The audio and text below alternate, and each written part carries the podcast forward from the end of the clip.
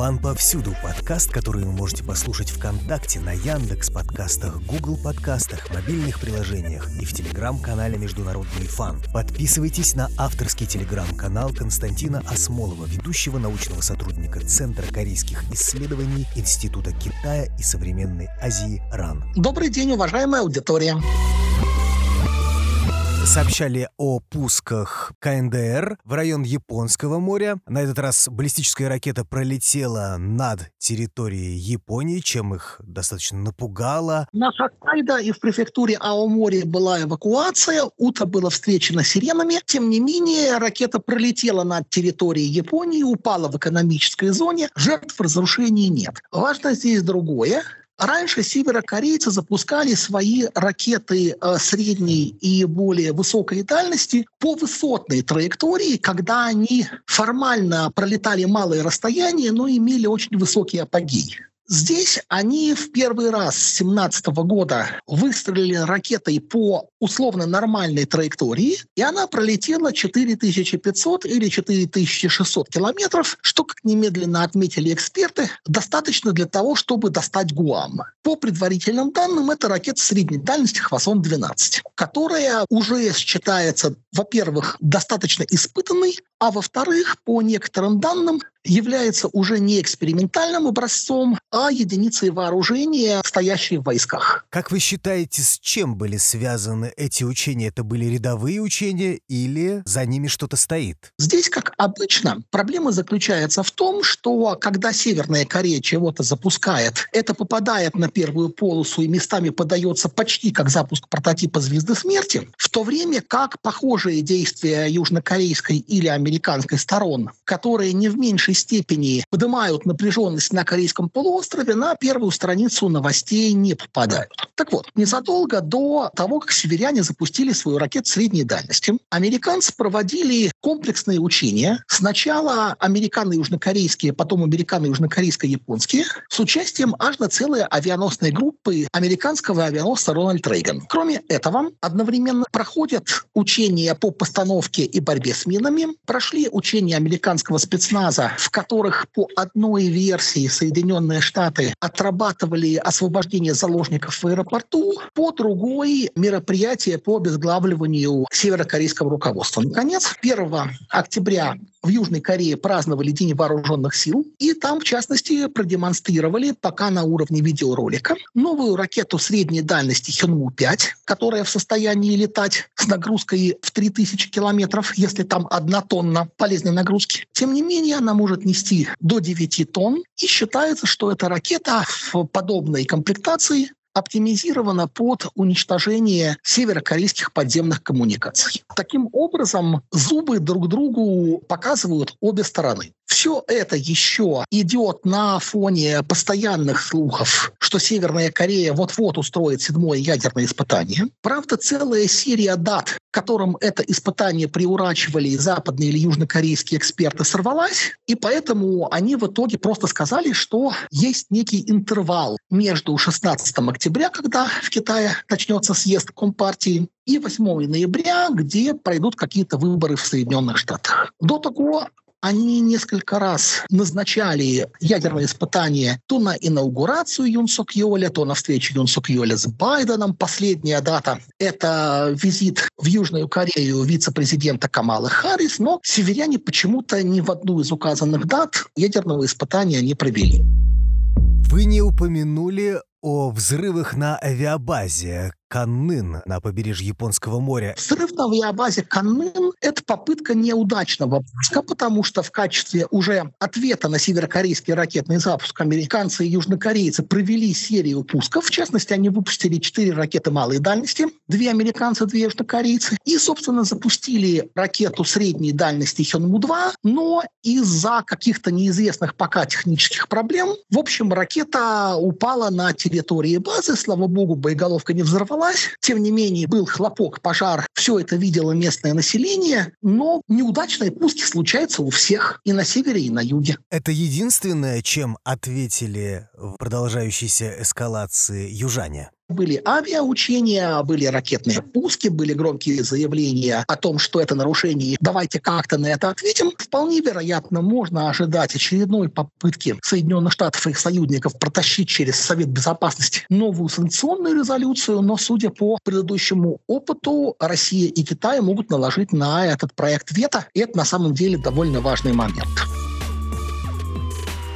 с одной стороны, отношения Соединенных Штатов и Южной Кореи не случайно сейчас активно называются стратегическим альянсом. С другой стороны, да, северокорейские действия во многом являются ответом на американо-южнокорейские, но это уже давно и неприятно вертящийся порочный круг, где, естественно, каждая сторона заявляет, что их мера ответная. В принципе, это продолжение более или менее дежурного и начавшегося снова осеннего обострения, которое связано с тем, что каждую весну и каждую конец лета, начало осени Соединенные Штаты РК проводят довольно крупные военные маневры, которые северяне всегда воспринимают как прямую угрозу войны. Поэтому в данном случае сентябрь-октябрь проходит на фоне жесткой риторики, взаимных обвинений, ракетных пусков военных учений, после чего градус постепенно снижается. Я надеюсь, что в этот раз произойдет то же самое.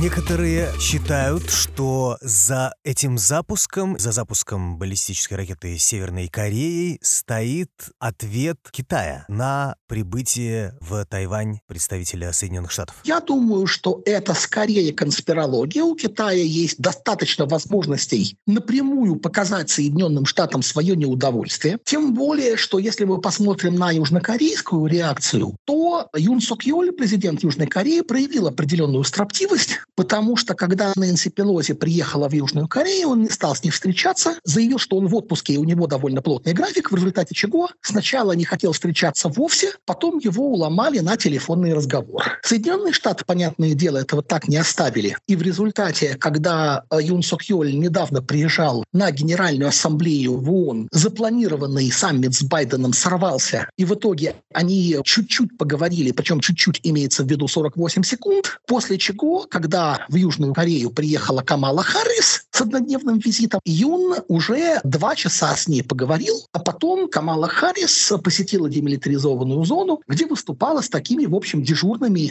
антисеверокорейскими заявлениями. Юн, кстати, когда выступал на Генеральной Ассамблее ООН и от антикитайской, и от антироссийской, и даже антисеверокорейской риторики напрямую воздержался, просто сказав, что есть страны, вот, чьи ядерные программы угрожают миру. Можно ли это назвать холодностью Южной Кореи в попытках США подтолкнуть ее к агрессивным действиям в отношении северян? Нет, потому что в Южной Корее довольно хорошо понимают, что конфликт юга и севера, учитывая, например, как близко Сеул находится в сфере поражения северокорейской артиллерии, это, в общем, не то. Конечно, определенные ястребы есть, но они не занимают решающих позиций в руководстве Южной Кореи. Тут вообще нужно понимать, что хотя Юн Сок Йоль пришел к власти как представитель консервативной партии, сам он больше прагматик, чем классический консерватор проамериканского извода, хотя его команда в области внешнеполитической и в области национальной безопасности во многом состоит из подобных людей. Поэтому на Юна, конечно, очень сильно давит, но пока он старается балансировать между Соединенными Штатами и Китаем, и, кстати, делает это, на мой взгляд, более активно, чем его предшественник Мун Джи который в ответ на американские просьбы сначала демонстративно возмущался и заявлял, что Корея демократическая страна, потом переходил к разговорам о необходимости сделать трудный выбор, а потом то, что американскую просьбу выполнили чуть позже и вообще на стол сели боком, выдавалось за дипломатическую победу Сеула. Юн ведет себя по-другому. Он постоянно выступает с разговорами про стратегический альянс и нерушимую дружбу, но при этом Южная Корея старается не очень сильно тянуть одеяло на себя.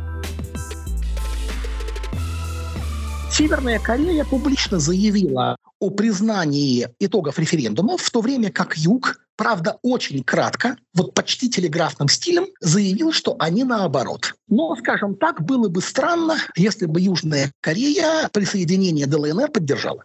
По всем ключевым вопросам Южная Корея солидаризируется с Соединенными Штатами, когда речь заходит о голосовании в Организации Объединенных Наций. Есть ли у США еще какие-то рычаги давления на КНДР? Их становится все меньше и меньше потому что вполне вероятно, попытка дальнейшего удушения Северной Кореи санкциями будет наталкиваться на противостояние России и Китая. Уровень ракетно-ядерного потенциала Северной Кореи также существенно снижает вероятность того, что Вашингтон прибегнет к военному решению. Кроме того, надо понимать, что, собственно, в нынешней ситуации Вашингтон гораздо больше заботит уже не Северная Корея, а Россия и Китай. Южная Корея все-таки, с одной стороны, связана с Соединенными Штатами целым рядом договоренностей, с другой, правительство Юн Сак Йоля старается сохранить дружеские отношения с Китаем, хотя Юн сказал, что на фоне общей международной ситуации вероятность провокации на тайваньском направлении возрастает. Но это все, что он сказал по данному поводу. Вы недавно писали о возможности применения тактического ядерного оружия. Можете рассказать, что вы имели в виду? На мой взгляд, есть несколько направлений, потому что мы сейчас вошли в очень неприятный период, когда некоторые прогнозы сбываются быстрее, чем ты успеваешь это сформулировать и записать. И именно поэтому вполне вероятно к февралю-марту 2023 года мир изменится еще более радикально, чем мы это представляем сейчас. Я допускаю развитие ситуации на Тайване, я допускаю существенные изменения в ситуации между Индией и Пакистаном, и я допускаю неприятную ситуацию на Ближнем Востоке, потому что если к антиизраильскому альянсу напрямую присоединятся державы типа Турции или Ирана, особенно Турции, у которой хватает военно-морского флота для атаки Израиля с моря, израильтянам придется полагаться на ЯО. Потому что это вообще довольно интересный вариант ядерного сдерживания, когда с одной стороны страна заявляет, что бомбы у нас нет, но если надо примем, с другой она сдерживает большое количество стран, которые ядерными державами не являются, но превосходят ее по демографическому, экономическому и военному потенциалу.